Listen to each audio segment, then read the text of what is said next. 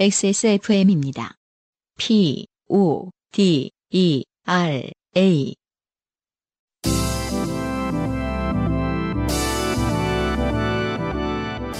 요즘은 팟캐스트 시대.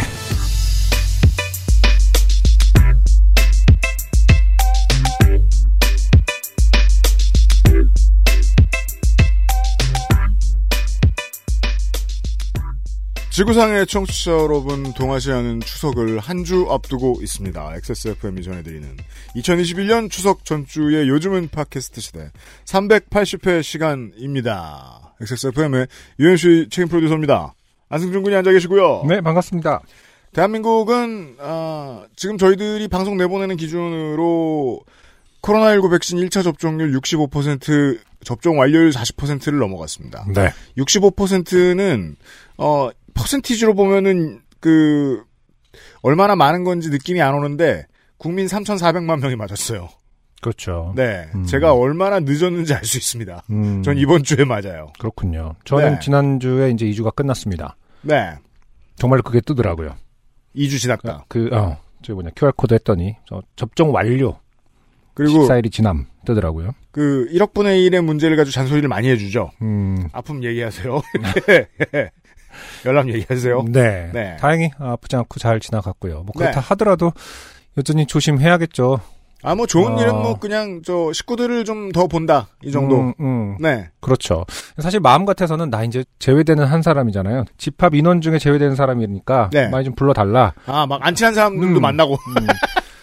그냥 저 치킨집에 아무 테이블 나가서 저 저 까뚝인데 아니 SNS 보고 누가 만나고 있으면은 글로 가서 이제 어, 신경 쓰지 말라고 하면서 가서 음. 듣고만 있어. 아 그런 생각이 들 수 있겠군요. 1인으로 앉히는 바로 그 사람이니까 신경 쓰지 말아달라.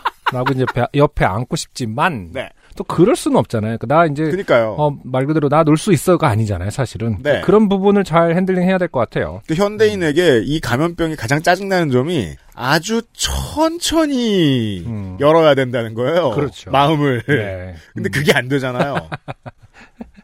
맞아요. 아. 근데 한국이 어, 이상하게도 가장 느리게 해왔기 때문에 이런 그 경계를 푸는 일을 음. 그래서 이 정도까지 버팁니다. 네네. 예, 음. 아, 안전한 한 주간 되시길 바랍니다. 네. 그리고 꼭 한국에 계신 분들뿐만 아니라 이번 어, 이번 주와 다음 주의 추석 주간에는 아, 해외에 계신 분들의 사연들도 많이 준비되어 있습니다. 네. 할 게 많네요. 빨리 가겠습니다.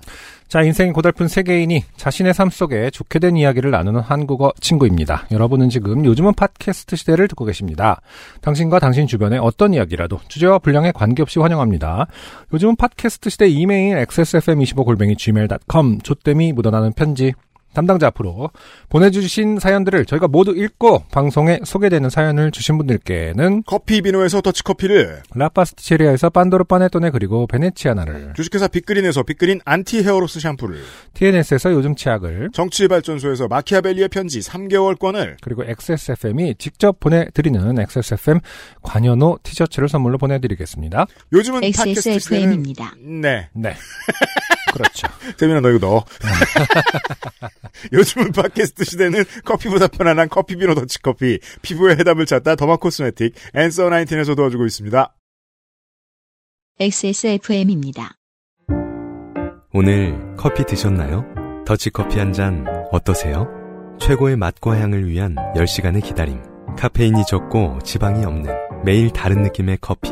당신의 한 잔을 위해 커피비노가 준비합니다. 가장 빠른, 가장 깊은 커피비노 더치커피. 윤세민 에디터는 1초라도 빨리 커피 비노 광고를 여러분께 들려드리고 싶었던 겁니다. 음, 그 목소리라는 게 결국 그 사회적으로 네. 권력을 갖게 되는 게 이제 역사마다 다른데, 네네. 음, 어, 제 생각에는 저 정도의 그 목소리가 이제는 굉장히 권위 있는 목소리가 될 것 같아요. 어떤가요? AI가 이제 AI 느낌으로 XSFM입니다. 음, AI의 목소리 맛있는 밥을 준비했습니다. 막 이런 목소리가 그 사람이 말을 해줘야 맛있는 밥인 것 아, 같은. 그렇구나. 생각해 보니까 내가 음, 요즘 하루에 가장 많이 듣는 말은 얼음 토출을 시작합니다. 그러니까 그렇구나. 이제 월임 토출 시작되는구나. 이게 사람의 말보다 훨씬 권위와 정확도가 있어 보이죠, 이제는. 네. 앞으로 막 의료에서도 그럴 거고. 처음에는 밥솥하고 싸운다고요. 음, 음. 아니 네가 뭔데 밥이 맛있을 거라고 확신을 가져? 이렇게 시비를 걸고 싶었는데 퍽이나 뭐 약간 이러겠는데 내가 물 아까 이만큼 넣었지 뭐 이러는데 일부러 밥을 망쳐보고 하지만 저 목소리가 갑자기 저 목소리가 확실히 이제는 생활 속에서 굉장히 권위 있는 목소리가 됐네. 방금 이렇게 갑자기 끼어드는 순간 네. 제가 잘못했다라는 생각이 들더라고요. 아 XSFM입니다. 내가 뭐 내가 말이 길었지 뭐 약간 자 황우철 씨의 후기입니다. 네 안녕하세요 방광 황우철입니다. 아 네 기억나요. 그렇죠 방광 사연이었죠. 우리가 넘버원이냐 넘버투가 헷- 헷갈렸는데 그렇죠 네, 넘버원 사연을. 방광이 맞았습니다. 넘버원 네. 황우철 씨입니다. 대장이 아니었습니다. 퇴근길에 별 생각 없이 요파씨를 틀었고 유형이 제 이름을 불러주었을 때 저는 비로소 꽃이 되었습니다. 아 네. 바로 아내에게 전화를 해 이 기쁜 소식을 전했고 아내는 뭘 보내주는지를 궁금했습니다. 아 네 합리적인 분과 살고 계세요. 음. 사연 속의 중간중간 유형 안형의 세밀한 상황 캐치를 보며 왜 사연 당첨자들이 그렇게 후기에 어떻게 그렇게 내 심정을 잘 아느냐라고 적었는지 이해가 되었습니다. 네. 제가 목례를 했던 이유는 그들의 기대에 대한 미안함 그리고 민망함이었습니다. 네. 음, 그분들은 이 사람이 경황이 없어 옷도 제대로 입지 못하고 왔다고 생각했을 테고 정작 저는 그게 아니어서 민망함을 느꼈던 것 같습니다. 그러니까 좀 아, 넓게 이분이- 보면요 경황이 없던 건 맞고요. 그러니까 음, 그 상황에 음. 경황이 없는 사람이다라고 부르면 음. 황우철 씨를 꼽을 수 있는 건 맞았어요. 그러니까 이분 황호철 씨는 기본적으로 이렇게 공감 능력이라고 보통은 부르는 음. 그런 것에 좀 이렇게 능한 사람인 것 같아요. 왜냐하면 네. 저, 저들이 어떻게 생각할지를 미리 한번 생각해보고 그게 사실이지 않음에도 불구하고 이미 미안함을 느끼지 않습니까? 그 음. 조직에 큰 도움이 되는 사람이죠. 네. 그 다수의 기대를 예측하고 움직이는 그렇죠. 사람. 네. 네. 그것에 이미 반응을 하고 있는 네. 사람. 음. 뭐 공감 능력은 좋을 수 있으나 단점으로는 눈치를 많이 본다. 그렇죠. 이럴 수도 있는 거죠. 저러다 나중에 성격이 확 망가져요. 네. 저 어르신이 왜 저러지? 그럼 어릴 때 겁나 착했던 사람들이 저러 있거든요. 네. 살아보니 그 아무 소용없더라고 막 이렇게 그 아무 짝에도 쓸모없어 이러면서 진짜 있잖아요. 1호선에. 마지막으로 사연을 채택해 주셔서 정말 감사합니다. 이제 요파 씨를 같이 들을 사람이 생겼거든요. 가로 열고 아내도 요파 씨를 듣겠다고 하였습니다. 네. 네, 믿지 마세요. 그냥 같이 사니까 하는 소리고요. 상품이 꽤 생기지 않아요. 가기 때문에 한번 이렇게 호의를 베풀어 주신 것 같군요. 네. 네. 아, 그리고 의료 노동자들의 후기가 속속 도착했습니다. 그렇군요. 먼저 의사 양반의 음흠. 후기예요. 음. 안녕하세요. 본의 아니게 가운데 주머니에 돈 봉투가 찔러 넣으셨던 사람입니다. 네. 네. 이번 에피소드 제목이 저의 사연 내용일 거라 상상하지도 못한 채로 화요일 퇴근길에 방송을 듣다가 제 사연이 채택된 걸 알고 놀랍고도 기뻤습니다. 제 얘기를 방송으로 듣는 게 왜 이렇게 떨리던지요.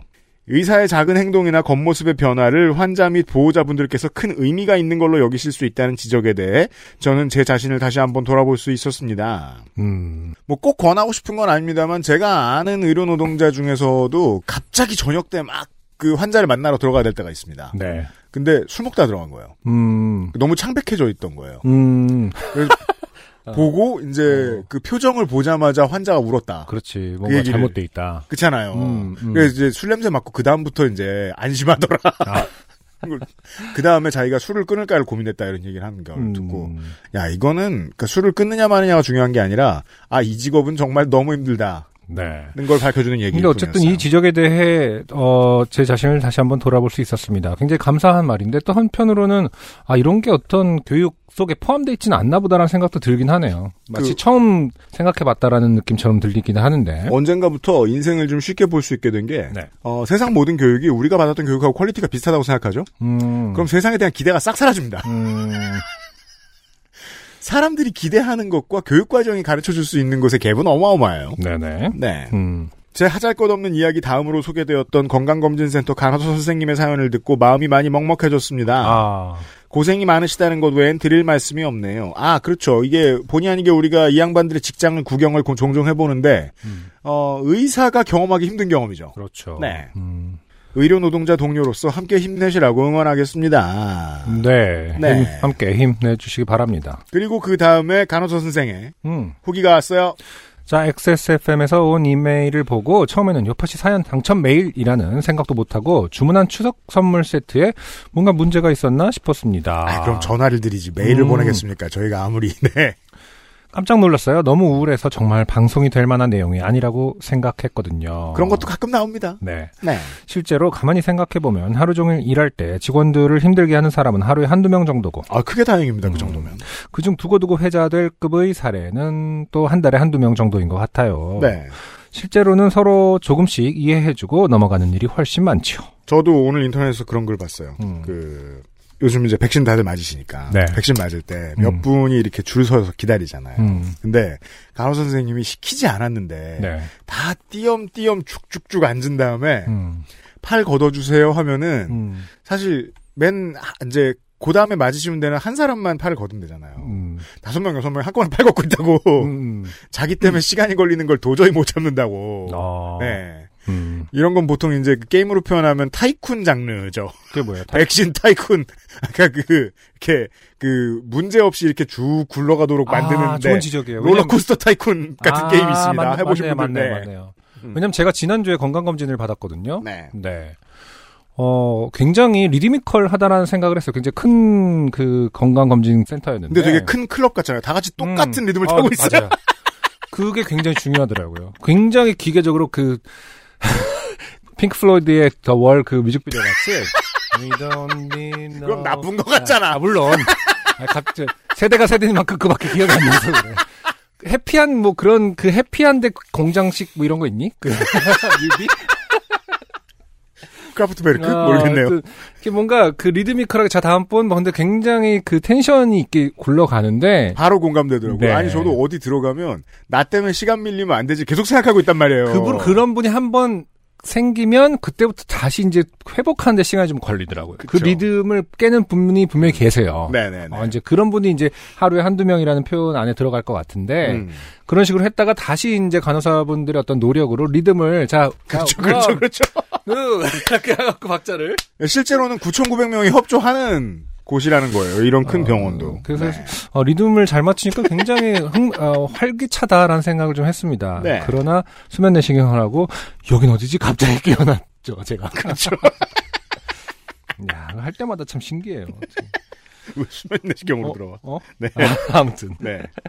그런데 대부분의 직원들이 그렇게 생채기가 난 마음이 아물기 전에 또 다른 상처를 계속해서 받고 또 그렇게 상처를 받는 상황이 되었을 때 조직으로부터 보호받는 경험을 해보지 못하는 게 가장 큰 원인이 아닐까 생각합니다. 네. 보호해주지 않는 조직이 제일 큰 문제죠. 맞아요. 네. 병원만 그런 게 아닐 거라 생각합니다. 서비스직에 오래 있는 사람들은 다들 정도의 차이가 있을 뿐 PTSD 환자가 아닐까 하는 생각을 해본 적도 있습니다. 그래서 어디 가나 최대한 예의 바르게 대하려고 하는 편입니다. 네. 안승준님의 위로도 감사드립니다. 어릴 때 보고 감동받았던 아름다운 세상을 위하여라는 영화가 떠오르는 말이었습니다. 네, 아, 감사합니다. 음. 그리고 UMC님의 황희정성 멘트도 참 가슴이 따뜻해지는 말이었어요. 좋은 얘기 아니었는데. 네. 아니, 근데 뭐, 당사자께서 가슴이 따뜻해졌다고 하니까. 그 그냥 그냥 조직에서 일하는 아저씨 같은 얘기였는데 제가 다시 기억을 해봐도 네. 스스로 아무리 맞는 일을 한 거라는 걸 알아도 가끔은 다른 사람이 음. 당신이 틀리지 않았다라는 말을 해주길 바랄 아, 때가 있잖아요. 피드백? 음. 네. 그래도 이런 매사 원칙을 내세우고 진지한 성격이 도움이 될 때도 있습니다. 그럼요. 이제 네. 팀에 있는 다른 양반들이 고마워하죠. 그렇죠. 네네. 네. 음. 분명히 있어야 할 사람입니다. 음. 가끔 불법과 합법의 선을 아슬아슬하게 오가는 일을 보게 되는데 최소한 팀장님은 그런 일을 제게 시키지는 않으시더라고요. 네. 네. 어, 후기를 보내주신 이 두 분을 비롯한 많은 의료 노동자 여러분들께 감사를 드리면서요. 네. 근데 정말로 어떤 그 속마음을 알게 된 기회가 돼서 저도 많이 느꼈습니다. 감사합니다. 음. 그 바빠가지고 사연 쓸 시간 없으시겠지만 종종 보내주세요, 여러분. 네. 네. 어, 바쁜지 알 수 없는 우리 저 그 미국의 종교 노동자 여러분들 어, 익명도 보장받으면서 계속 사연 쓰고 있잖아요. 네. 오늘의 첫 사연입니다. 그렇군요. 안녕하세요. 유영 안녕 XSFM 제작진 여러분. 이제는 전 동부 종교 노동자, 현 중부 종교 노동자입니다. 아, 이게 이제 한국식으로 표현하면 미국은 동쪽에서 중부라고 얘기하면 보통은 어, 북에서 남으로 훨씬 더 많이 내려옵니다. 음, 그 사람들 지리에 대한 개념이 좀 달라요. 아, 한국인들하고. 그런가요? 네. 조금 따뜻한 곳으로 가신 것 같네요. 최근에 저는 동부에서 중부로 서버가 변경되었습니다. 네. 짧은 시간이지만 저는 미국의 도시와 시골의 차이가 얼마나 거대한지 피부로 경험하고 있습니다. 오늘은 그 차이를 얘기해 보려고 합니다. 좋게 되었다기보다 좋게 된 것 같지만 말이죠. 네. 중부로 서버가 변경되기 이전에 주로 뉴욕 뉴저지 권역에서 6년을 살았고 하필이면 살던 곳이 맨해튼에서 3, 40분 거리여서 뉴욕으로 출퇴근하는 직업이 아니었는데도 러시아어에는 항상 그 후폭풍을 경험해야만 했습니다. 뉴저지에서 뉴욕으로 통근하는 인구가 워낙에 많아서 말이죠. 그렇군요. 그리고 지난 2년은 애틀랜타에서 거주했는데 애틀랜타가 워낙 남부 교통의 허브인지라 365일 극악의 러시아워와 전국 4위의 난폭운전 이런 것도 순위를 매기는군요. 음. 애틀랜타가 교통이 아주 안 좋다는 얘기는 들었습니다. 난폭 운전의 순위는 뭐 아무래도 그 사고와 관련된 데이터로 내는 거겠죠? 그러니까 어떤, 말이에요. 어떤 사람이 이렇게 그 전망대에서 이렇게 계속 보고 아, 야, 대단하다. 저- 야, 저건 심하지 않니? 뭐 artistic 오점. 스포츠처럼 기술 점수와 망함 점수 이런 음, 걸. 봤니? 봤어? 막 이러면서. 우. 아 traffic watcher들이 오면서 이렇게 로튼 토마토처럼 그러니까요. 평가해주는. 세상에는 다양한 평론가들이 있으니까. 그래서 자동차 보험이 매우 비쌉니다. 로 인해 뉴욕, 뉴저지에 비해 도심 지역이 상대적으로 많이 작은데도 불구하고 운전으로 인한 스트레스는 맨하탄에서 운전하는 것보다 더 심했습니다. 그렇군요. 이게 운전에 대한 스트레스가 각 그 지역마다 다르다. 이런 것도 좀 새로운 관점이네요. 그 제가 제일 인상적이었던 거는 이제 그 북미 대륙에서 대학을 다니다가 음. 보통 대학은 시 외곽에 있어서 동네도 되게 한적한 편입니다. 네. 그 한국에 오랜만에 몇 년 동안 안 나가 있다가 한국에 오랜만에 서울에 온 친구가 만나서 어 서울이 가장 다른 점은 조금만 걸어도 피곤하다는 거다라는 음. 얘기를 할 때 되게 인상적이더라고요. 아, 왜. 사람 아무도 없을 없는 길은 음. 한참 걸어도 그렇게 힘들지 않거든요. 아, 그럴 수 있죠. 예. 음. 근데 막 그 저 환승하는 지하철역에서 걷는 건 피로도가 다르죠. 한국에서도 어쨌든 뭐 부산에 가면은 좀 운전 스타일이 다르다 이런 얘기를 하긴 하는데 어 저는 그 스트 그 스트레스를 아주 잘 알고 있어요. 저도 뭐 활동을 할 때 이제 저희끼리 밴 몰고 다니고 막 이랬었을 때도 네. 어 독특하다 그러니까 독특하다기보다는 좀 어, 너무 뭐 빠르네 혹은 뭐 다르네라는 느낌이 있긴 있었는데 2000년대만 해도 그 농담이 농담이 아님을 알게 되죠. 음. 부산은 정말 기본 옵션에 깜빡이가 안, 안 들어가 있다. 아니 근데 요즘은 요즘 바뀌었어요. 요즘은 안 그래요. 근데- 요즘은 모두들 깜빡이를 안 켜니까 아 그래요? 그래요? 저는 그걸 굉장히 많이 체감하거든요. 음. 하긴 그렇 스트레스라는 게 갑자기 생각해 보니까 그렇게 다가올 수 있겠네요. 저는 깜빡이 안 켜는 사람 너무 많다고 요즘에 아 체감을 그래요? 해요. 네. 어. 그래서 뭐 최근에 그런 밈도 있었잖아요. 그, 어, 뭐, 새로운 옵션을, 이 차는 새로운 옵션을 장착했어. 깜빡이! 막 약간 이러면서. 뭐, 제발 깜빡이 좀 하고 다니라고 뭐 이런, 그런 식으로 네. 너희들이 모르는 게 있는데, 음. 이러면서 하는 그런 밈도 있었는데, 네. 음, 하긴, 저도 스트레스를 받네요. 깜빡이 안 아, 켜는 네. 사람한테 굉장히 스트레스 받아요. 그렇죠. 그러니까 그런 차이들이 좀 있을 수 있겠구나. 아. 그래서 그런 거는 이제 변화해서 좋은 점이 생겨야 느낄 수 있는 게, 음. 어, 저는 이제, 지금은 부산이 안 그렇다는 걸 압니다. 근데 음. 부산에 한 며칠 동안 운전을 하다가, 이제 다시 집으로 돌아왔을 때, 음. 사람들이 진입할 때 뭘 켜는 걸 보고, 아, 그리웠던 내 고향. 홈 스위트 홈. 고양이가 눈 깜빡, 깜빡해지듯이. 아, 40m 전부터 켜주는 거예요? 네. 하지만 중부로 온 이후로는 운전 스트레스가 사라졌습니다. 완전히 사라졌습니다. 뉴욕, 뉴저지는 트래픽은 심해도 경찰이 온 사방에 배치돼 있어 난폭 운전 자체는 드물었지만 그렇죠. 음, 그래서 뉴욕을 배경으로 운전하는 게임이 없는 겁니다. 그렇구나. 실감이 안 나니까. 음. 애틀랜타는 경찰력이 부족한 동네라 차가 좀 밀린다 싶으면 고속도로 진입로, 진입로로 차들이 역주행으로 빠져나오는 동네였어요. 에이, 설마.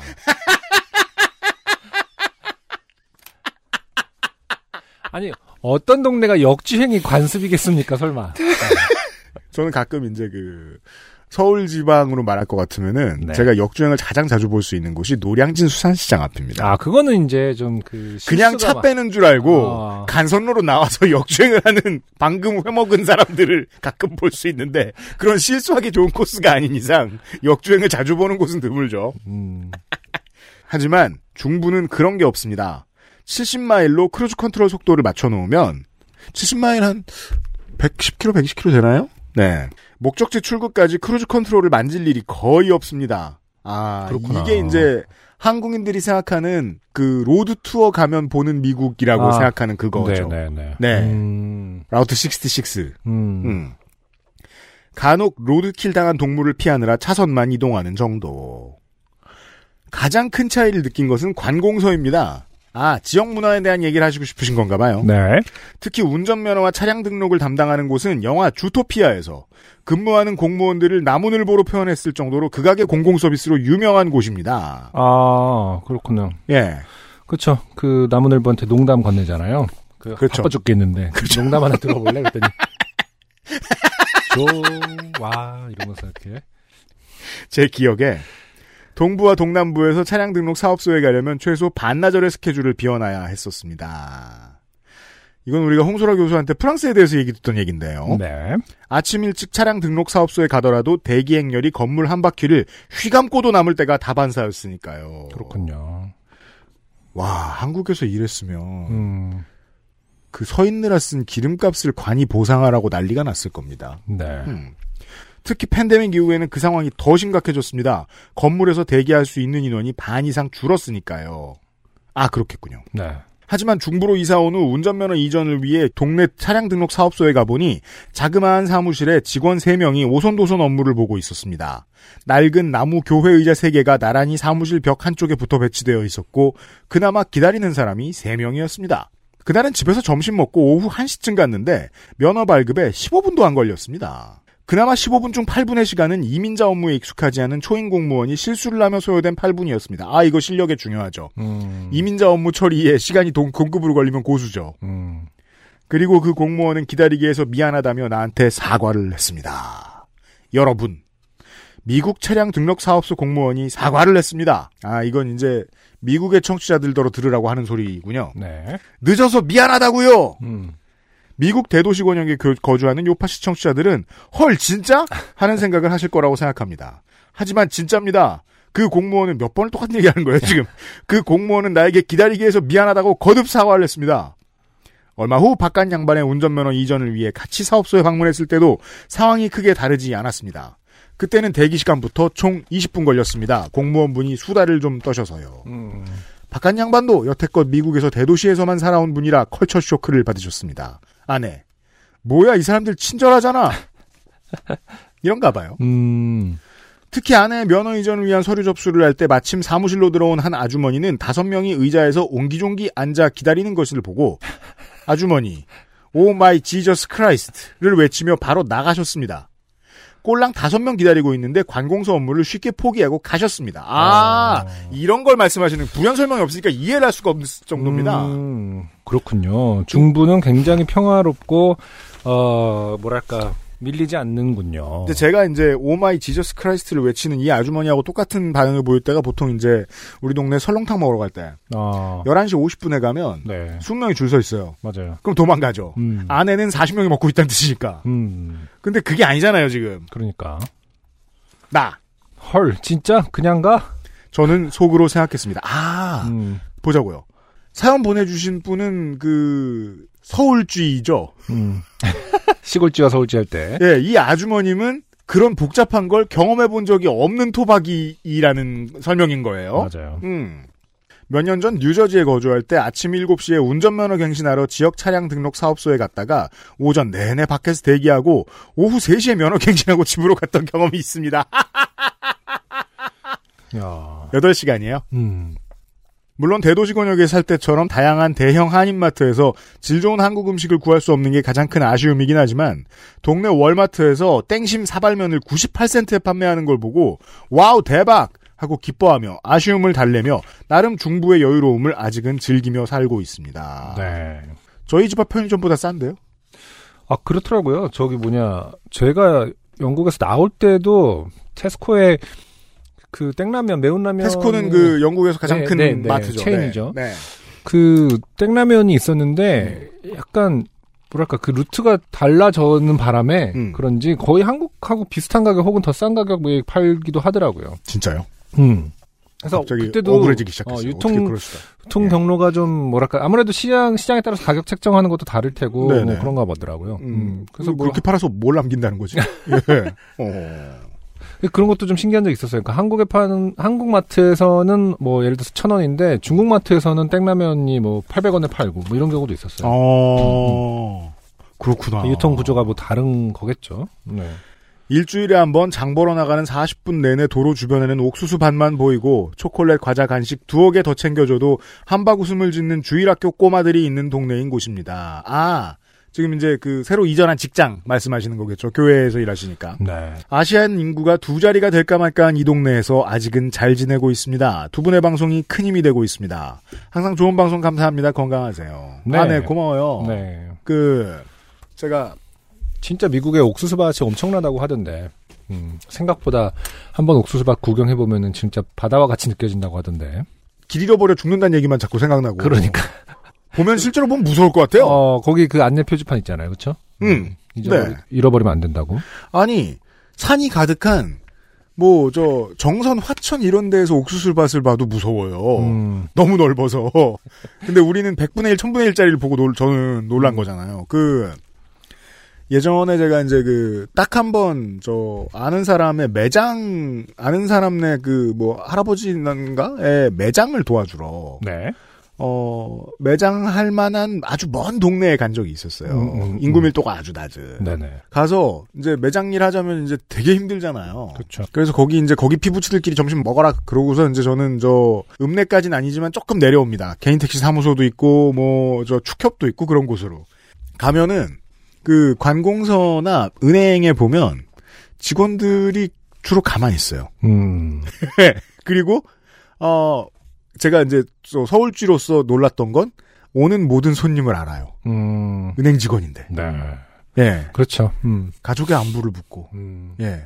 오늘은 신문 안 오는 날이다. 이거까지 얘기를 해줘요. 그러니까 저 할머니는 들어오면 신문 본다는 걸 아는 거죠. 음, 그, 와.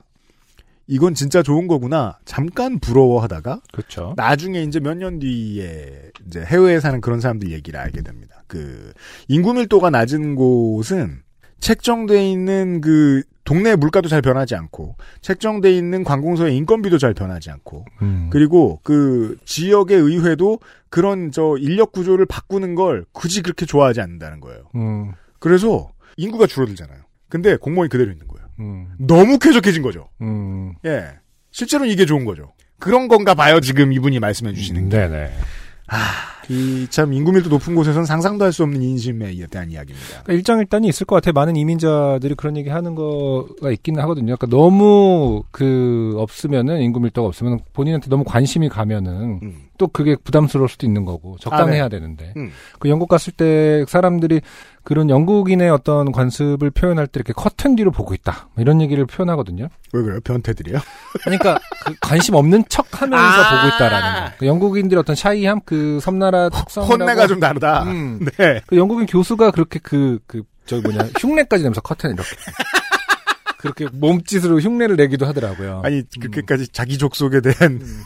좋지 않은 편견을 어, 가지고 있다니. 굉장히 그런 특성이라고 스스로 얘기해요. 그러니까 그 아. 커튼 뒤에서 다 보고 있다. 네. 음, 근데 이제 뭐, 많은 드라마나 미디어 통해서도 이렇게 음. 그, 워낙 주택 가니까 네. 대부분이 이제 주택의 형태로 많이 살잖아요. 하우스의 형태로. 음. 그러다 보니까 이제 아파트 같이 뭐, 뭐 아예 못 본 형태가 아니라 커튼만 음. 계속 직접 보면은 밖에서 무슨 일이 일어난지는 보이니까 음. 막 그런 또 환경도 적용을 했겠지만은 그러니까 누가 누군지 뻔히 음. 아는 사회의 좀 함정 중에 하나죠. 그렇죠. 사람들이 한 번 못 대굴면 또 한국 같은 경우는 없다. 대놓고 너 어제 그거 하더라 뭐 이렇게 하는데 그죠. 네. 신고도 하고 게시판에 널리고 청와대 청원도 하고 아니 그렇지 뭐. 그거가 뭐가 됐든 간에 그거 하고 나가면은 다 동네 사람들이 아유 그거 했어 뭐 이러는데 다른 나라 같은 경우는 이제 모르는 척을 한다라는 거죠. 네. 그런 차이가 있는데 아. 그런 차이가 있는 나라들이 곳곳 이- 있는 거죠. 음. 네. 근데 한국 같은 경우는 이제 다 얘기를 하고 다니는. 아 부럽습니다. 새 동네가 마음에 드시길 바랍니다. 앞으로도 계속요. 네. 예, 고맙습니다. XSFM입니다. 나이 들어 보여? 시간의 흐름을 막을 수 없다면 늦춰줄게. Answer Nineteen이니까. 주름 개선 특허 완료 리얼톡스. 랩으로 감싼 듯 탄력 있게.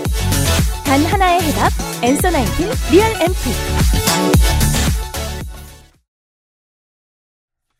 근데 이 음악이 뭔가 샴푸 광고, 뭐 이런 그런 광고를 떠올리게 하는 어떠한 음악이라는 게 이제 존재하나 봐. 우리 편견 속 그 아, 그럴 수 있어요. 속에. 음, 맞아. 그런 카테고리에 분류가 돼 있으려나 이게? 아, 샴푸 샴푸. 광고. 아, 유면상 PD가 한 건 별게 없고 샴푸 검색해보고 음악을 산 것은 아닌가? 뭐 그 이미지도 막 떠, 비주얼 떠오르지 않나요? 막 이렇게 막 그뭐 머리 찰랑거릴 것 같고 막 아, 긴 직상모를 한 사람이? 직상모. 아, 왜냐면 제가 최근에 저 생머리라는 단어를 안 쓰기로 했어요. 왜요? 나쁘다고 생각진 않지만 아 편견 그러니까 개념이 그- 잘못된 거 그렇죠. 같아요. 표준에 대한 개념이 잘못돼 있군요. 제가 진짜 오랜만에 그동안 이제 머리를 할 기회가 없이 살다가 진짜 음. 오랜만에 머리를 하러 갔는데 살색 같은 거구나. 예, 동일한 선생님이 저를 이제 그 볼륨 매직을 해주셨던 그분이 음. 어 제가 가끔 머리를 따기도 하고 뭐 어쩌고 저쩌고 음, 한다 이렇게 음. 설명을 드렸더니 잠깐 고민하시더니 음. 그냥 커트만 하시는 거예요. 음, 그 얘기 했잖아요. 예. 어, 어. 그때 생각했죠. 음. 아 이게 내 생머리구나. 음, 나, 처음 나의- 경험해본 거예요. 아, 예. 음. 근데 그 내가 폈다고 내가 생머리가 됐다고 말하는 건 이건 말이 앞뒤가 안 맞잖아요. 아, 그 생은 진짜 날생자를 써서 그 본질의 그거니까. 그건 직상모지 그냥. 네. 그러네요. 그래요. 네. 어, 그렇죠. 쓸데없는 생각이었습니다. 네. 네.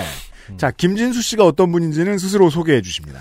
곱슬머리를 그 뭐랄까 주변화시키는 단어인 거죠. 그니까 말이에요. 근데 그게 비율이 실제로 인구에게 어느 정도 되는지 좀 궁금하긴 하다. 그니까 조사하기도 어려울 거예요. 어, 다들 전체- 다녀가지고. 전체 70억 네. 전체 70억으로 봤을 때 네. 비율 비슷 비슷할 것 같지 않아? 직모와 그 뭐랄까 곱슬머리 그- 그러게 말이에요. 그거가. 네. 자, 아무튼 다음 사연은 김진수 씨. 네네. 네. 이분은 본인이 소개해 주실 거고. 네. 안녕하세요. 안녕 유영. 얼마 전 사연에서 어릴 적에 고속버스에서 어리숙한 사기에 당했던 은평의 아들 김진수입니다. 자. 네, 고속버스에서 이제 시계를 사기를 당한 음, 사연을 보내셨던 분은 사기를 당했던 형의 동생이셨죠. 그렇죠.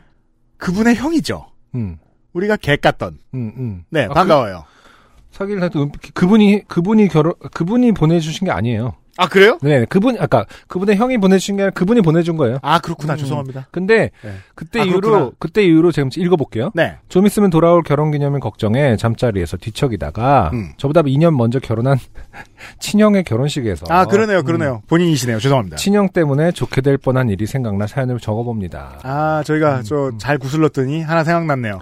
지금 계속 그날 이후로 형에 대해서 계속 어, 생각이 떠나지 않는 거예요. 점점 심리적 어. 거리가 어. 벌어지고 있어요. 네. 가만히 생각해보니까 기분 나쁘네. 뭐 이런 지금 상황이 계속되고 있는 거죠. 가만히 계실 때마다 음. 눈치채셨겠지만 그 고속버스에서 반품하러 가라며 다리를 오므려줬던 그 친형입니다. 이렇게 말씀하시니 음. 정확히 기억납니다. 죄송합니다. 아니 그리고 반품하러 가라고 오므려주기 전에는 또 사라고 하지 않았나요? 싸다고? 그랬던 형이잖아요. 음. 그리고 울지 말라고 죽여버린다고 하고 만원 준 사람 아닙니까? 그분의 이야기입니다. 네. 그 형이 결혼하려고 했을 때 네. 벌어진 이야기입니다. 때는 2012년 겨울 두 살 터울의 형님 결혼식에서 벌어진 사건입니다. 음. 20대가 접어들고부터 여자친구가 생길 때마다 집에 자유롭게 데려와서 부모님께 소개시키고 그 집에서 자주 데이트를 했던 저와는 달리 아, 그 집이 아니라 본인 집이네요. 집에서 집. 음. 집에서 자주 데이트를 했던 저와는 달리 제 친형은 연애를 하는 건지 안 하는 건지 평소에도 여자친구에 관한 얘기도 거의 안 하고 부모님께 소개도 한 번도 안 시키는 스타일이었습니다. 아 그런 경우들이 있죠. 그렇죠. 그렇게 직장 생활을 하며 매일 술에 쩔어 살던 형은 사실은 별로 필요 없는 그거죠. 서- 묘사죠. 그렇죠. 음, 그냥 뭐 여자친구 연애에 대해서는 잘 몰랐다 가족들이 이런 얘기 하다가 네. 술에 쩔어 살던. 아 이게 태도가 바뀌신 거 봐요. 네. 김진수 씨가 저희들 덕분에 음. 이게 거의 조선일보 사설급이에요. 악의적이기가. 그냥 읽으면 뭐 그랬구나 하는데 생각해 보면은 아, 굳이 뭐 이렇게 쩔어 살던 형이 34살이 되던 해에 갑자기 주말에 여자친구를 데려올 것이며 이 여자와 결혼할 생각이라고 통보를 해왔습니다. 아, 네. 이렇게 좀 그 태도가 네. 아, 독립적인 양반들이 있죠. 네. 아, 이거 잘못 읽으면은 저희가 이제 너무 형에 대해서 다시 생각해봐라라고 했더니 네. 이뭐 악화 심정이 생겼는지 잘못 읽으면은 자, 그 데려온 형수님은 술에 쩔어 살던 시기에 만난 사람이라는. 그렇죠. 자, 이건 뭐 편집해야 될 것 같기도 하고요. 자, 아, 근데 그렇게 읽혀요. 어, 그러니까. 네. 그렇게 해서 인사를 하러 온 예비 형수님은 중견 회사의 비서실에서 일하는 분이었습니다. 네. 사실 저는 당시에 친형이 애인을 갑자기 공개한 것도 놀랐지만 음. 인사하러 온 형수님이 너무 예뻐서 또 한 번 놀랐죠. 어떻게 생겼으면 안 놀랐을 음. 거예요. 뭐야. 그러니까, 네. 아, 그렇죠. 그러니까 형에 대한 어떤 그 아, 네, 그래서. 심리가 어느 수준이었는지를 알 수 있는 네네네. 거죠. 네. 매일 와우와 술에 빠져 사는 줄만 알았는데 하나씩 계속 비난할 거리를. 와우도 넣고. 시장에 가면 사람을 나쁘게 보려면 뭘 해야 되지? 있고. 술, 와우. 와우. 어, 계속 추가가 됩니다. 네. 그래도 결혼은 하고 싶었나 봅니다. 아, 이 표현의 악의성. 네. 결혼은 하고 싶었나 봅니다. 그냥 그 그를 사랑했나 봅니다 하면 될 것을. 그래도 행복은 하고 싶었나 봅니다. 아, 하면서. 김진수 씨가 저희의 조언을 그대로 따라주고 계셔가지고 몸둘 바를 모르겠어요. 아, 이런 분의 테- 그 악담하면 안 될 것 같아요. 굉장히 스펀지 같이 쉽게 받아들- 넘어가는 사람이야. 그 전까지 형 안 미워했다가. 우리 그, 그 그분 있잖아요. 디스코 팡팡에서 모욕을 당하고 아, 그렇죠. 개- 저기 뭐냐 자존감 새로운 자아를 네. 자, 자존감이 극히 높아지신. 확립해서 지금도 또 무너지지 않고 사시는 그분 네. 그분하고 반대의 경우인 거죠. 한 번도 그런 일이 없어서 지금 무너지고 있습니다. 저희의 조언을 너무 어, 심각하게 받아들이시면 안 될 것 같은데요. 네. 음. 그분 막 청년 대표되고 막 이러셨는데 학생 대표되고 막. 그렇잖아요. 네. 아무튼 그렇게 부모님께 첫 인사를 하고 상견례 날짜를 잡고 상견례도 잘 마치고 결혼 날짜를 잡아 대망의 결혼식 날이 다가왔습니다. 음. 문제는 결혼식 당일에 벌어졌습니다. 안녕 유형도 결혼을 하셔서 아시겠지만 결혼식의 주인공은 그 누구도 아닌 신부 아니겠습니까? 이게 이제 뭐 앞으로 우리 다음 세대에는 달라질 문화예요. 어, 일부는 사라지고 일부는 바뀌겠죠. 네.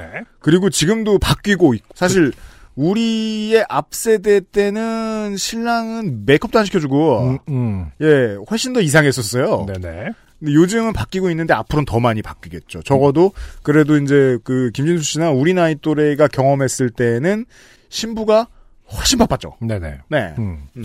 그리고 결혼 준비를 하는 신부에게 가장 기본이 되는 것은 스드메라고 하죠. 스튜디오 드레스 메이크업을 이루는 말이요. 서울이나 경기도 쪽에서 식을 올리는 대부분의 사람들이 그렇듯 형님과 형수는 어, 스드메 업체가 몰려있는 강남의 어느 곳으로 정하고 진행했습니다. 음. 특히 중요한 건 결혼식 당일 드레스와 신부 메이크업이었을 것입니다. 당시 서울시 은평구에 살던 우리 집과 형수님 댁은 결혼식장을 마포구 상암동으로 잡아놓은 상태였고 요건 적당합니다. 네. 결혼식 당일 드레스와 메이크업은 강남구의 어느 곳이었던 것입니다. 그렇군요. 아, 이게 이게, 이제 좀이 안타깝네요. 지방의 인프라를 제가 모르는 것도 아니고 굳이 이렇게 멀리 갈 이유 없지만 그렇죠. 네. 음. 여기에 돈을 쓰고 싶다 할 때는 좀, 예, 그 종, 그 동네로 가기도 하죠. 그래서 형님과 형수는 11시 반이었던 예식 시간에 맞추기 위해 아침 일찍 강남의 샵으로 향했습니다. 그랬겠네요. 이게 11시 반에 맞추자면 아침도 늦은데요. 음, 밤에 전날에 가 있어야 되나요? 그니까요, 예. 전날에 하시고 하품 하나 안 하고 어. 그냥 버티고 있고 막 이러잖아요. 그 레옹처럼 이렇게 소파에 앉아서 자는 거죠. 내일이 결혼식이다. 이러면서. 음, 메이크업이 흐트러지지 않도록. 그래 본 분도 근데- 계실지 모르겠어요. 근데 진짜 11시 반에 강남을 갔다가 이거 진짜 빡세긴 하네요. 예. 아, 저와 부모님은 느긋하게 아침에 일어나 옷을 차려입고 식장으로 향했죠. 음, 어, 근데 부모님도 같이 하시지 않나, 보통? 부모님은 또 다른 데서 하셨던 것 같기도 하고. 그렇죠. 같이 하시는 네. 경우도 있고, 따로 하시는 음, 경우도 음, 있고. 음. 네. 아시다시피 결혼식장의 보통 풍경은 신부는 대기실에서 하객으로 온 친구나 친지들과 너무 이쁘다는 마음에 없는 소리를 들으며 사진을 찍고 신랑은 신랑 부모님 옆에 서서 부모님의 손님들과 어색한 인사를 나누죠. 그죠. 이게 이제 과거가 될 지금의 풍경 중에 하나죠. 네. 네. 그리고 보통은 예식이 시작되기 30분이나 1시간 전부터 손님을 맞는 것이 보통일 겁니다. 음. 평소에 어떤 약속이든 30분 이상 먼저 가는 것이 몸에 배어 있던 부모님은 저와 식장에 도착한 것이 10시경이었습니다. 일찍 가고 싶죠. 네. 부모님께서는 식장에서 나눠주는 하얀 장갑을 끼고 손님들 맞을 준비를 했습니다. 축의금을 받는 곳엔 일찍 도착한 형님 친구가 앉으셨고 저 또한 아버님 옆에 음, 어색하게 서서 지방에서 일찍 올라오신 친가 외가 친지들께 인사를 드리느라 정신이 없었습니다. 네. 이런 건 뭐, 저 형, 누나, 동생의 업무죠. 네, 그리고 네. 이제 심부름도 많이 하고요. 음. 어, 한참 친척들에게 인사를 드리고 점점 당이 떨어지고 있을 때 살짝 시계를 보니 11시. 식은 11시 반. 그런데 이미 11시 신랑과 신부는 아직 나타나지 않았습니다. 오, 음. 별거 아닌데 음, 이런 경우는 본 적이 없는 것 같아요. 그러게요. 신랑 신부가 지각하는 결혼식. 네. 음. 어, 토요일이라 차가 많이 막혀서 좀 늦나 보다 하고 전화를 걸어봤지만 전화도 받지 않더군요. 요건 이상하잖아요. 네. 네. 시간은 11시를 넘어서 이제 직장 동료 친구들, 학교 선후배들이 하객으로 들이닥치기 시작했습니다. 음, 음. 재밌는 얘기네요. 11시, 막그 밭흙에 오는 사람들은 이제 보통 젊은 사람들이다. 뭐 이런 얘기인 것 아, 같아요. 그, 뭐, 그것도 그렇고, 음, 음, 이제 뭐 30분 전에 온다. 그러면 음. 인사를 하고, 음. 봉투 내고 가야지 하는 음. 사람들이 슬슬 올 때고요. 저랑도 안면이 있는 형님의 친구 몇몇 분이 저에게 오셔서 형은 어디 있냐고 물을 때마다 저는 차가 막히나 봐요 라는 말을 앵무새처럼 반복하기 시작했고 주변 지인들에게 결혼할 아들을 소개해야 될 부모님은 점점 초조해 하시며 불안에 떠셨습니다. 아 그러네요. 지금 생각해보니까 부모님과 함께 인사를 받고 있지 못하는 거군요. 신랑이. 제가 이제 그, 뭐, 결혼식의 문화가 많이 바뀔 거라고 말씀드렸는데, 음, 전혀 안 바뀔 문화도 있습니다. 음, 신랑 신부가 어, 지각하면 안 되죠. 음, 그러게요. 와, 이게 참 별거 아닌 설정인데, 야 짜증이 나네요. 음, 제가 아들을 다 키운 사람인 양. 네.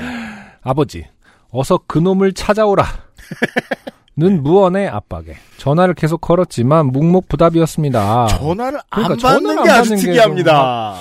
그렇죠. 인- 그게 이제 동생의 전화번호여서 그런가요?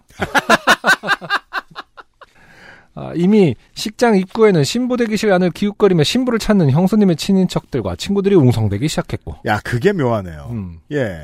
음. 오랜만에 저를 본 지방에서 온 친지 어른들은 저를 형과 착각해서 그렇죠. 저에게 연신 결혼 축하 인사를 건네기도 했습니다. 그렇죠. 이게 대체 저 노인네들은 음, 처음 본 것 같기도 하고, 어. 30년 전에 본 것 같기도 하고. 그 너무 좋은 지적이에요. 왜냐면은 그 친척들은 항상 아유 그래 결혼하지 그러니까 그 별로 관심이 생각보다 없거든요. 네. 그냥 밥 먹으러 온 거죠. 음. 결혼을 세 번 하고 네 번 해도 아유 뭐 다 까먹었을 거예요. 사실은 그렇죠. 남의 일에 생각보다 관심이 없다. 전에 언제 봤더라? 라고 음, 말하지만 음. 지난번 결혼할 때 봤을 텐데. 사실은 다음 다음 추석에 뭐 고등학생 교복을 입고 가도 그래 이제 고3 됐니 뭐 이럴 거라고요. 어, 궁금하면 한번 해보세요. 음. 와우. 우리 모두가 그런 어른을 더러 알고 있습니다. 네. 아버지를 쳐다보자 아버지께서는 그냥 네가 신랑인 척하라는 듯한 제스처를 취하셨고 네. 저는 얼떨결에 새 신랑이 되어서 인사를 드리고 덕담을 주고받게 되었습니다. 아이고. 야, 음. 그 형제 같은 경우 또 닮아서 몇몇은 진짜로. 속일 수 있는 건가? 그- 사실 요즘 사람들이면 신랑 자리에 누가 서 있는데 음. 메이크업 안 했어. 음. 그럼 저 사람은 신랑이 아니구나 하고 이해할 겁니다. 어르신들은 다르죠. 또다시 시간은 흘러 예식 진행 5분 전 아직도 신랑 신부는 보이지 않았고 사회를 맡은 형의 친구는 어쩔 줄 몰라 하며 식장 관계자에게 예식을 일단 몇 분이라도 미루어야겠다고 그렇죠. 했고 음. 친한 친구더러 사회 봐달라 그러면 이게 문제죠. 네 어, 장례를 정리하는 능력이 없는 아마추어죠. 그렇죠 네. 네. 만일에 신랑 신부가 갑자기 그 생각나네 얼마 전에 결혼한 저희들 친구 있지 않습니까? 아, 네. 어, 마스크 쓰고 사회를 보는데 네. 안경에 김이 서려갖고 네. 정말 아, 슬랩스틱이에요. 네, 정말 아마추어처럼 보이더라고요. 아니, 사회자가 모두들 착석해 주십시오 하는데 안경에 김이 이렇게 서려 있어요. 그 김방지 그거 닦는 거 편의점에서도 파는데. 그걸 굳이 사람들을 웃기려고. 가서 이렇게 뺑글이 이렇게 그려졌어야 되는데. 그냥 사진만 멀리서 찍어줬어요. 근데 또 좋다고 나중에 승준아 그거 좀 보내줄래? 이러더라고요. 자꾸 추억 남기려고 식을 망치려고 들어, 이 바보들이. 식은 똑바로 해. 만일에 신랑 신부가 늦게 도착하더라도 예식을 마치는 시간은 지켜야 했기에 그렇잖아요. 그렇죠. 식순에서 어떤 순서를 빼야 하는지를 고민하는 눈치였습니다. 그렇죠. 그러네요. 뒤에 또 네. 연달아 있을 경우가 있으니까. 이런 저 당일에 닥쳤을 때 여러 가지를 갑자기 한꺼번에 생각해야 되는 행사 기획의 괴로움을 그러니까 결혼하기 전까지 경험을 못 해보고 들어갔다가 야. 결혼식에 너무 힘든 거예요. 이 사람들이 일반인들이. 만약에 이게 막 20분 늦었어. 그러면은 뭘 빼야 될까요? 그러니까 예를 들어 뭐 저는 이제 먹고 사느라 계속 행사 기획을 했었으니까 음. 막 아, 10분 전에 좋습니다. 게스트가 늦는다. 어, 그러면은 그 다음 그 다음 테트리스를 계속 하고 하고 있죠. 어 누구 이때 들어오고 누구 이때 들어오고 미안한데 혼인 서약을 빼자. 약간 이렇게. 사람들 눈치 못 챌 거야. 하지만 너희들은 법적으로 서약을 하진 않아. 내가 그렇게 만들어줄게. 아니 무엇이 중한지를 따져야 되는데 아, 이게 그렇죠. 지금 뭐 네. 저기 뭐냐 퇴장을 빼야 되는지 아니면 주례를 빼야겠죠 결과적으로는. 네, 그 왜냐하면 거의 모든 이제 식순에 돈이 들어가 있기 때문에 돈이 제일 덜 들어가는 걸 빼야 되거든요. 음, 결혼식의 문제는 그거죠. 주례가 제일 기니까 아니- 아니면 이제 축가 같은 것도 빠질 수가 있고 근데 축가는 분위기를 좀 띄우는 역할을 하니까. 그죠. 아, 주례가 이제 좀 보통 축가는 기니까. 이제 뭐 음. 조금 모자란다 그러면 1절을 빼고 뭐 이런 식으로 플레이를 해야죠. 주례 선생님께서 이제 혼인 서약만 도와주시고 어 그럼 전 이만 극적 극적 하면서 나가셔야겠죠. 5분 전까지 신랑 신부가 나타나지 않자 아버지는 드디어 분노 조절 버튼을 음, 상실하셨고 저에게 귓속말로 네가 신랑 입장을 해야겠다. 라며 제 어깨를 두드리셨습니다. 아, 이게 신부를 어서 구해올지는 잠시 후에 생각하기로. 왜냐면 그건 신랑 측의 업무가 아니므로. 아, 이거 좀 기시감이 듭니다. 가서 반품해. 랑, 뭐...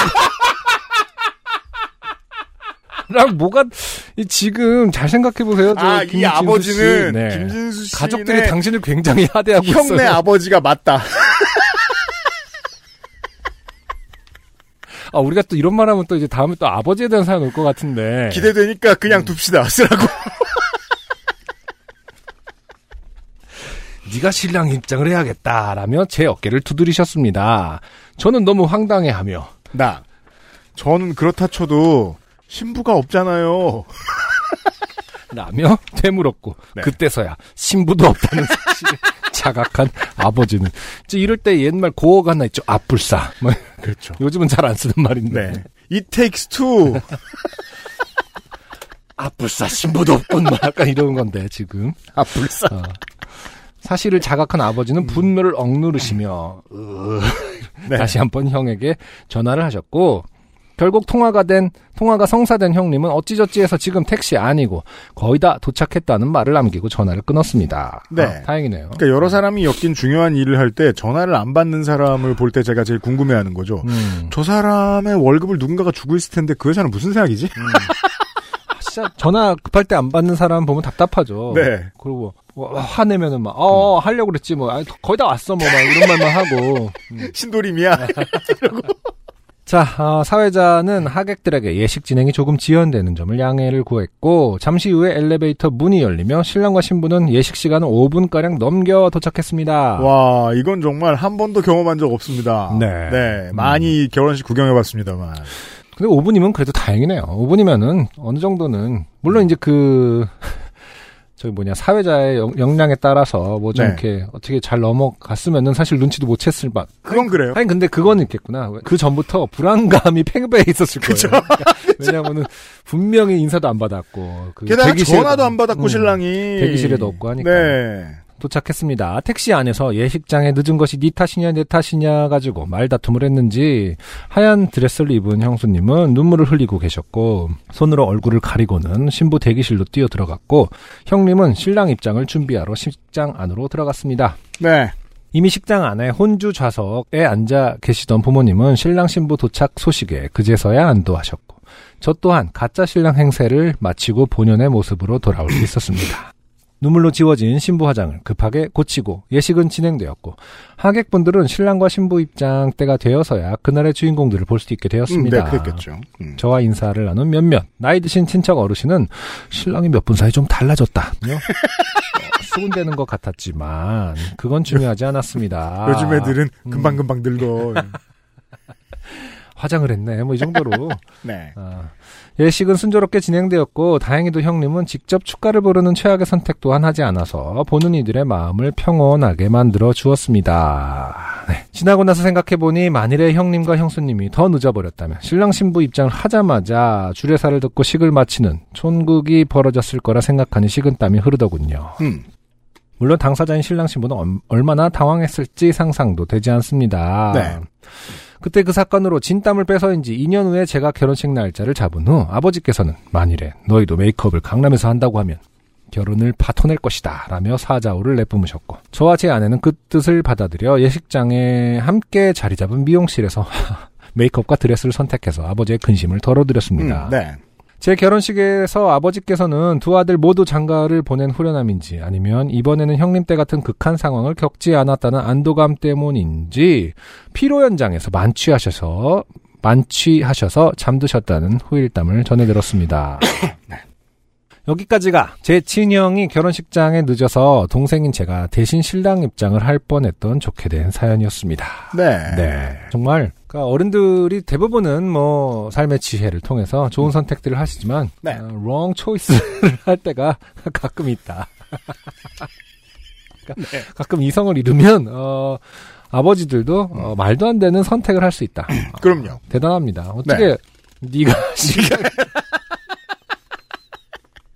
아니 아무리 자식을 처음으로 여유인 거라 하더라도 그렇지. 어떻게 그 긴박한 상황에 네가 나가라. 신부는요. 네, 아뿔싸 약간 이런 사람을 너무 믿어서는 안 된다. 네. 생각이 드네요. 어, 앞으로 결혼을 앞두신 분들께 어, 마지막으로 조언을 드리고 싶네요. 여러분, 어차피 신부는 드레스 입으면 모두 이쁘고 신랑은 아무리 꾸미고 해도 웃음이 어색합니다. 부디 식장에서 가까운 곳에서 메이크업 받으시고 식장에 늦어서 부모님 수면 깎는 불효를 저지르지 않으시길 빌겠습니다. 이만 긴 사연 마치겠습니다. 안녕 유영 모두 건강하세요. 빠염. 네. 아니, 정말 답답합니다. 아, 뒤에 피, 어쨌든 추신이, 추신이. 있어요. 나중에 신혼여행을 다녀오신 형님과 형수님에게 들은 얘기지만 그날 늦은 이유는 앞타임에 예약된 신랑 신부가 메이크업 샵에 1시간 이상 늦었고 아 빌런이 있었군요. 그로 인해서 뒤에 예약된 모든 커플들을 좋게 만들었다는 것입니다. 근데 여기서도 또 그 위기 대응이 적절치 않았네요. 음. 그게 그대로 밀릴 일인가요? 뭔가 그죠. 피해를 최소화하려면 샵이 잘못됐죠. 음, 늦은 사람에게 책임을 묻, 묻고 하든가 해서 어쨌든 뒤에는 본타임에 시작을 하게 했어야죠. 이게 이제 행사 기획에 되게 중요한 지점인데. 반만 해서 이렇게. 뭐야, 그게. 늦으셨으니까 이 한쪽만 해드릴게요. 그래갖고. 절대 이쪽에서 아수라 백작처럼 이렇게 옵션을 줬어야죠. 사진 이쪽에서만 찍게. 그러니까 이 가운데서 정면 사진만 안 찍으면은 이쪽에서 신랑의 옆모습, 저쪽에서 신부의 아. 옆모습. 신부 측은 화, 화장한 신부를 보고. 그렇죠. 신랑 측은 화장한 신랑을 볼 수 있게 하는. 주례를 바라보고 섰을 때 양쪽 사이드만 메이크업을 해주는 거죠. 그럼 이제 주례만 계속 빵 터지고. 어, 주, 뭐 안, 안 웃긴 얘기하면서 주례가 자꾸 웃고 있어. 반이 만나서 하나를 만드는 거잖아요. 성별에 상관없이, 젠더에 상관없이, 주례 입장에서 보면, 아, 이것이 진정한 합체의 상이구나. 그렇게 했어야죠, 위기 대응을. 그걸 다 해주고 계속 밀리면 어떡합니까? 그로 인해서 뒤에 예약된 모든 커플들을 좋게 만들었다는 것입니다. 그날 샵에서 메이크업 받은 모든 부부가 식장에 지각을 하게 된 셈인데 특히나 식장이 멀었던 저희 형님이 더 큰 피해를 본 것이겠죠. 역시 학교와 예식장은 가까운 곳이 최고인가 봅니다. 네. 저 학교와 예식장 그리고 헬스클럽은 가까운 곳이 등등등. 최고다. 네. 김진수 씨의 이 결론에 반대를 할 수밖에 없습니다. 음, 어, 그래도 한 번 하는 건데, 음, 하고 싶은 데서 하고 싶은 걸 해야죠. 음, 그렇죠. 그래서 이게 그, 그, 공연기획자의 충고를 들으셔야 돼요. 네. 무대 올라가기 직전에 하지 않으면 안 되는 것이 드물어요. 음. 그래서 다 미리 해야 됩니다. 계속 전날을 강조하시는 것 같은데. 아니, 새벽 5시에 올라가는, 그래서 그 왜 원래 스드메는 저 메이크업은 특히나 첫 팀으로 들어가는 게 되게 중요합니다. 음. 오전에 하든 오후에 하든 결혼은. 결혼을 몇 시에 하느냐가 중요한 게 아니에요. 준비를 언제 끝내느냐가 중요하지. 네. 그렇죠. 어, 메이크업샵 입장에서도 이 사연을 들으신 메이크업샵 입장에서도 어떤 원칙을 정해놔야 된다. 네. 정책을 반만 해주는 걸로. 그 러니까 본인이 결혼을 하실 생각이 있으시거나 자녀를 결혼을 곧 시키겠다 이런 생각이 있으신 분들은 참고하십시오. 어, 행사는 그때 그때 정해진 시각에 준비하는 게 아닙니다. 다 해놓고 그 다음에 변수에 대처하는 겁니다. 김진수 씨 고마워요. 가족들 꾸준히 의심하시고요. 네. XSFM입니다. 오늘은 과테말라 안티구아 어떠세요? 높은 일조와 강수량의 고산지 커피 농장에서 자연이 키워낸 강한 바디감과 스모크한 향의 중후한 맛. 가장 빠른, 가장 깊은 커피 비노 과테말라 안티구아. 우리가 지난주에는 네. 어, 올해에 특히나 우리 인생에 없으면 우리가 죽게 되는 일을 하는 어, 의료 노동자들을 만났다면 네. 어, 오늘은 운수 노동자의 사연이었습니다. 네. 정의수 씨입니다. 안녕하십니까 XSFM 식구 여러분. 저는 경기도 조그만 시골 도시에서 택배업을 하는 50대의 10년차 택배 노동자입니다. 요파 씨는 47회부터 블라블라. 그 알씨는 블라블라. 아 그러시군요. 네. 처음 들으실 땐 40대셨겠네요. 음, 좋아요. 각설하고 추석이 얼마 남지 않았습니다. 추석하면 택배 사연이지라는 생각에 그러니까요. 그럼 좀 와- 사연이 왔으면 좋겠는데 택배 그리고 명절 특수기에 좋게 된 이야기를 해보려고 합니다. 택배를 시키거나 받는 사람들은 거의 정해져 있습니다. 고기도 먹어본 놈이 맛을 안다고 했던가요? 택배는 거의 시키는 사람들만 시킵니다. 네. 이게 우리가요. 갑자기 확 인라이튼 음. 되게 확 깨어나는 게 이게 그 운수업자에게 듣기 전까지는 예측만 하는 문제거든요. 음. 다들 이렇게 많이 시키나? 음. 아니죠. 음. 너만 그렇죠. 어, 1801호와 1601호는 거의 안 가시고 1701호만 오시는 거예요. 그럴 수 있죠. 예. 음. 저희 부모님 같은 경우도 그렇게 뭐, 아, 그걸 택배로 시켜버려 쌀을 막 마트에서 사오시고 막 이러면은 무거운 네. 거. 아, 그걸, 음. 다- 이걸 어떻게 들고 오셨어요? 택배로 시키지 그러면은 절대 안 하시거든요. 맞아요. 음. 네. 음. 그 택배로 시킬 수 있는 것들은 한계가 있다라고 생각하시는 분들은 아예 택배를 평상시에 그 아예 온라인 구매를 거의 안 하세요. 그러니까. 그건 또 젊은 사람들도 그런 사람들 많더라고요. 음. 근데 또 부모님이 막 이렇게, 아 그래도 일주일에 한 번이라도 이렇게 마트를 가는 재미라도 있어야지 하는데 또 그 얘기 들으니까 좀 이해는 되긴 하더라고요. 음. 그는 거기다 대고 이제 합리적인 사람인 척 또 일 줘봐 하면서 그, 저기 뭐냐. 쭉쭉 사다 주고 애, 애 깔아서 네. 막다 시키고 막 이럴 순 없는 이거 봐 마트가 더 비싸잖아. 그럼 상처 받아요. 그냥 덤탱이 쓰게 둬요. 노인네들은 뭐 여유가 있다는데 어쩔 거야. 오프라인으로 할 땐 오프라인으로 하는 이유가 있어요. 아, 그렇죠. 네. 하지만 1년에 한두 번 택배가 오는 집들이 있습니다. 명절 때 선물만 오는 거죠. 매년 명절 때만 온다고 하면 기억을 하겠지만 간혹 그렇지 않은 경우도 있습니다. 네. 이게 참 그 슬쩍 보이는 신비함이죠. 1년에 두 번 시키는 집도 1년에 두 번 시키는 집으로 기억할 수 있다는 겁니다. 그렇죠. 예, 운수노 동자는. 지난 설 명절 특수기였습니다. 다음 배송지로 가기 위해 차 안에서 물건을 정리하고 있었습니다. 한 물건의 배송 주소가 처음 보는 주소였습니다. 제 배송 구역은 제가 택배를 시작할 때부터 10년 가까이 계속해왔던 곳이기에 아, 그렇구나. 모르는 주소가 없다고 장담할 수 있습니다. 네. 그래서 저도 그 우리 XSFM 우리 사무실에 오시는 음. 몇몇 운수노동자 여러분들은 음. 몇몇 회사에 이제 계약되신 분들은 음. 제가 아는 한 10년 넘게 하신 분들이거든요. 맞아요. 예. 음. 그러니까 제가 키보드 덕후인지 뭐 다 알고 계실 거예요. 저희도 저희 동네 다니시는 분이 있는데 저랑 문자도 막 주고받고 뭐 사실상 가장 많이 네. 문자 주고받는 사람들 중에 엘리베이터에서 하나잖아요. 만나면은 애 많이 컸다고 막 예뻐해 주시고 그러신 분들이 계시거든요. 그렇죠, 그렇죠. 네. 음. 예. 그런데 그 주소만은 처음 보는 주소였습니다. 앱 지도에 검색을 해봐도 나오질 않았습니다. 핀이 산 중턱에 찍히는 것이었습니다. 어. 왜그 도신 놈들이 그 주소에 몰라가지고 무서워하는 글자 있죠? 음. 산. 음. 앞에 숫자 몇 개 써 있고, 산! 써 있고, 뒤에 숫자 더 써 있는. 이게 뭐야! 이러면서 두려워하는. 그러니까요. 할 수 없이 전화를 걸어보기로 하고, 전화번호를 보는데, 일반 전화였습니다. 아, 와, 이것도 무섭죠. 그렇죠. 택배 받는 사람 전화, 일반 전화가 써있어! 한국에선 아주 무서운 일입니다. 시골의 할머니, 할아버지들도 휴대폰은 다들 가지고 계시기에, 일반 전화번호가 송장번호에, 송장에 적혀 있는 것도 드문 일입니다.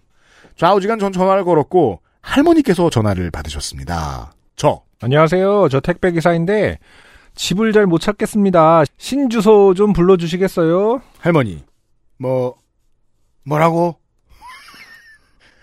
아, 할머니 연세가 좀 있으시구나, 라고 생각하고, 조금 목소리를 높여서, 저, 어머니, 저 택배 기사예요. 집이 어디쯤이세요? 할머니. 아, 택배. 어디야? 어, 이런 사람과는 말싸움에서 절대 이길 수 없죠. 음, 전혀 예상하지 못했던 질문으로 치고 나가는데, 그러니까 어디쯤 왔냐 뭐 이런 얘기겠죠? 해석할 수 없잖아요. 그러니까 어. 어. 디쯤 왔냐라든가, 아니면 어디서 보내는 것이냐? 어느 택배에 사냐, 어디에서 보냈느냐도 아니고, 음. 예. 아니 어머니 집을 잘 못 찾겠어요. 집 주소 좀 불러주세요. 할머니. 알았어, 내가 나가 있을게. 아 근데 할머니 입장에서는 다 할 수 있는 말이긴 하죠. 그러니까 그 어떤 기존의 어떤 패턴만 기억한다면 그렇죠. 이런 전화를 받아본 적이 없고 우체국 자전거 소리가 들리고 그러니까 이게 30년 전 기억이다. 음, 음. 어, 물건을 나에게 갖다 줄 stranger라고는 우체국밖에 없다. 음. 그랬다면 나가 있을게를 하시면 그게 맞죠. 그렇죠. 나. 아니요, 그게 아니고요. 집 주소 뚝뚝 뚜뚜 이거는 진짜 뚜뚜뚜 소리가 났겠는데 그쵸? 그냥 아, 일반 그러네요. 전화니까. 어. 와, 그 소리 들어본 적 오래됐다. 그러니까. Oh my god 전화가 끊겼습니다. 다시 재빠르게 redial을 눌렀지만 신호만 갈 뿐 전화를 받지 않았습니다. 어, 아. 우리는 뭘 하시는지 알고 있죠. 나가 계시죠. 할머니도 택배다 막 이러면서 얼마만이야? 아 싸 택배. 아싸 키보드. 금방 왔나 보구만. 아, 사실 키캡이에요. 아. 할머니라고 키보드를 안 좋아하실 그 편견을 그럼요. 가지면 안 되죠. 네. 음, 아, 정희수 씨 좀 가벼웠다면 네. 키캡입니다. 아, 좋게 됐다. 집이 어딘지도 모르는데 전화번호는 왜 일반 전화인 거야? 어떡하지? 밖은 추운데 저 어머니 어떡하지? 음, 이런 온갖 생각을 하면서 나는 음. 하고 내용이 끝났습니다. 아 그렇군요. 아니 지금 이게 언제 아 지난 설에 네. 보낸 건데. 아까 그저 아, 설에 있었던 일이네. 예, 예, 추석 얼마 남겨놓지 않고 보내주셨는데 음, 네. 설에 있었던 일인데 그 결과가 어떻게 된 거죠? 그니까요. 와, 와 후기를 꼭 적어주시고요 정희수 씨. 근데 이게 저도 그런 얘기는 들어봤어요. 택배, 그니까 그 운수 노동자도 못 찾으면 못 찾습니다. 그렇죠. 네. 어떻게 모든 걸 다 찾을 수 있을 거라고 생각하죠? 네. 아니 이런 경우는 드론이 하게 되면은 그러니까 특수한 경우는 드론이 하게 되는 경우도 생기겠네요 이제는. 근데 앞으로는 좀 많이 그 드론이 아직은 좀 많이 모자랄 것인 게 음. 모바일에 포털에 DB도 못 찾는 주소면 드론도 당연히 못 찾죠. 아니 이제 열감지로 사람을 그랬다가 멧돼지한테 갖다 주면 어떡해. 열감지. 멧돼지가 그 예쁜 발로 킥캡을. 아, 키캡 놀이 하고 있고. 추신. 음. 뭐 하나만 물어볼게요. 저를 보면 대부분의 사람들은 남녀노소를 가리지 않고 반겨주십니다. 반김만 당한 사람 입장에서는 좀 이상하죠. 네. 왜냐하면 저는 안승준 군을 보면 대부분의 사람들이 반겨주지 않거든요. 그냥 지나가는 사람이지. 네. 그런데 그 반김이 저를 위한 걸까요? 제 차에 실려 있는 택배 상자일까요? 음, 이거는 뭐 어떤 산타클로즈의 근원적인 질문 같은 느낌이네요. 네. 저 새끼들 나 좋아하는 거 아니야? 어떤 산타의 외로움 같은 느낌이 듭니다. 양말을 찢어버리고 싶군. 이런 가끔 피곤할 때. 이게 이제 미디어라는 말이 뭉뚱그려지면 우리는 제가 일하는 사람은 저같이 일하는 사람은 미디어를 무슨 뉴스 얘기하고 시, 사 논평하고 그럼 그게 미디어의 전부인 줄 아는데 음. 아니 저 유튜브의 먹방도 미디어고 어 우리가 만나는 모든 매체가 미디어인데 우리는 미디어를 통해 물건을 주문했으니까 택배로 뭘 받잖아요. 네. 그래서 실제로는 미디어의 결과물이죠. 그렇죠. 어떤 콘텐츠를 우리가 받아보는 거죠. 음. 어 그걸 받는 것과 그걸 전달해 주는 사람은 보통 겹쳐요. 음. 그래서 어, 내가 유튜브에서 보았을 때 내가 좋아하는 어떤 유튜브 프로그램의 진행자다, 호스트다. 그 사람이나 어 우리 운수 사장님들이랑 똑같은 존재인 거예요. 우리한테는 음. 컨텐츠를 가져다 주는 사람이니까 반가운 거죠. 음흠. 네, 네. 이거 구분 안 하셔도 됩니다. 네. 그러니까 실제로 사람들이 구분해서 아 내가 기사님은 겁나 싫은데 택배니까 웃는다 이렇게 생각하는 사람은 전 아직 못 봤습니다. 네, 진짜로요. 네. 네. 정희수 씨 사연 감사드립니다. XSFM입니다. 주름 개선 특허 완료 리얼톡스 랩으로 감싼 듯 탄력 있게 단 하나의 해답 Answer Nineteen 리얼 앰플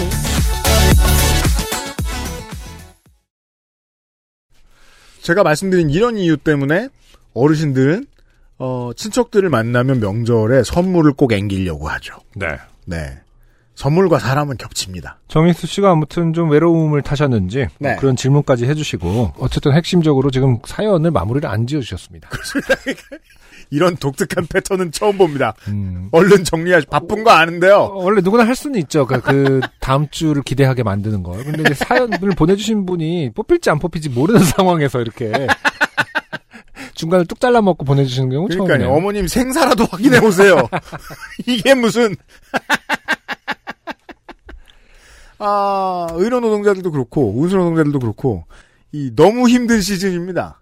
예. 네, 맞아요. 부디 잘 버티시길 바라고. 그렇습니다. 네. 우리 방송이랑 청취자분들이 친해지는 이유도 그 사연이 재밌으니까, 어, 저 사람들 뭐지? 그냥 이러면서 그냥 지나가는 거예요. 네. 예. 음. 아, 어떤 걸 전달해 주는 사람과 그걸 전달받는 물건에 대한 반가움은 종종 겹치더라고요. 맞아요. 네. 네. 택배 엄청들 받고 계시죠? 요즘은 바빠가지고 그 엘리베이터에서 내리면은 바로 이제 문 앞으로 밀어넣고 빠져나가야 되는 그렇지 않으면은 물량을 정리할 수가 없는 그런 시즌이에요. 음. 네. 음. 조금 저 현관문하고 멀어져서 왔다고 화내지 마시고. 네. 네. 사실 좋은 얘기네요. 저도 옛날에 바닷가재 그 랍스터가 한참 싸게 막 물량이 풀린다고 그래갖고 음. 친구네 집에 갈 생각 코로나 직전이네요 생각해 보니까 파티도 하고 막 이랬을 때니까 음. 랍스터를 여덟 마리를 샀어요. 음, 택배로. 음, 택배로. 음. 근데 안 온 거야. 그러니까. 그 집에 가기로 한 날에. 아. 그 친구들한테 내가 자랑을 해놨거든. 랍스터를 내가 랍스터 해주겠다. 근데 안 왔네. 근데 너무 그- 근데 연락이 안 닿은 거예요. 판매 업체랑 그그 택배랑 예. 택배에서 다 연락이 안 되는 거예요. 뭐 음. 송장도 발부가 안 됐다고 그래갖고 음. 나중에 그쪽에서 직접 이제 뭘 해주겠다고 음. 빨리 하는데 결국 그날 못 오고 다음날 새벽 6 시에 전화가 온 거예요. 진짜요? 어. 그 새벽에 왔어요. 어, 새벽에 보내주겠다고. 그러니까? 이러이러한 상황이 생겨, 무슨 사고가 생겼대. 뭐, 그래갖고. 어. 그렇다고. 근데, 지금도 가끔 랍스터를 보면은 그 새벽 전화가 생각나거든요. 랍스터가 나한테 전화한 느낌처럼 아련하게 기억이 나요. 뭐 잠결에 받았는데, 아, 랍스터인데요. 아, 죄송해요, 형님. 뭐 이런 느낌으로. 랍스터가 죄송할 게 뭐예요? 어, 오늘 죽냐 내일 죽냐의 문제인데 지 입장은 제가 가서 파티를 마무리했어야 되는데. 약간 그때 그 새벽에 받았던 전화가 랍스터가 한 것처럼 아련하게 느껴질 때가 있습니다. 네. 비슷한 맥락이죠. 그 컨텐츠와 전달자가 좀 비슷하게 겹치는.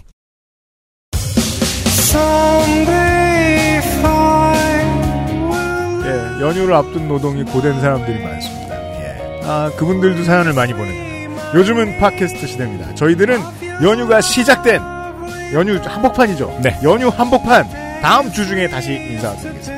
안승준과 유엠씨였습니다. 안녕히 감사합니다. 계세요. XSFM입니다. P, O, D, E, R, A.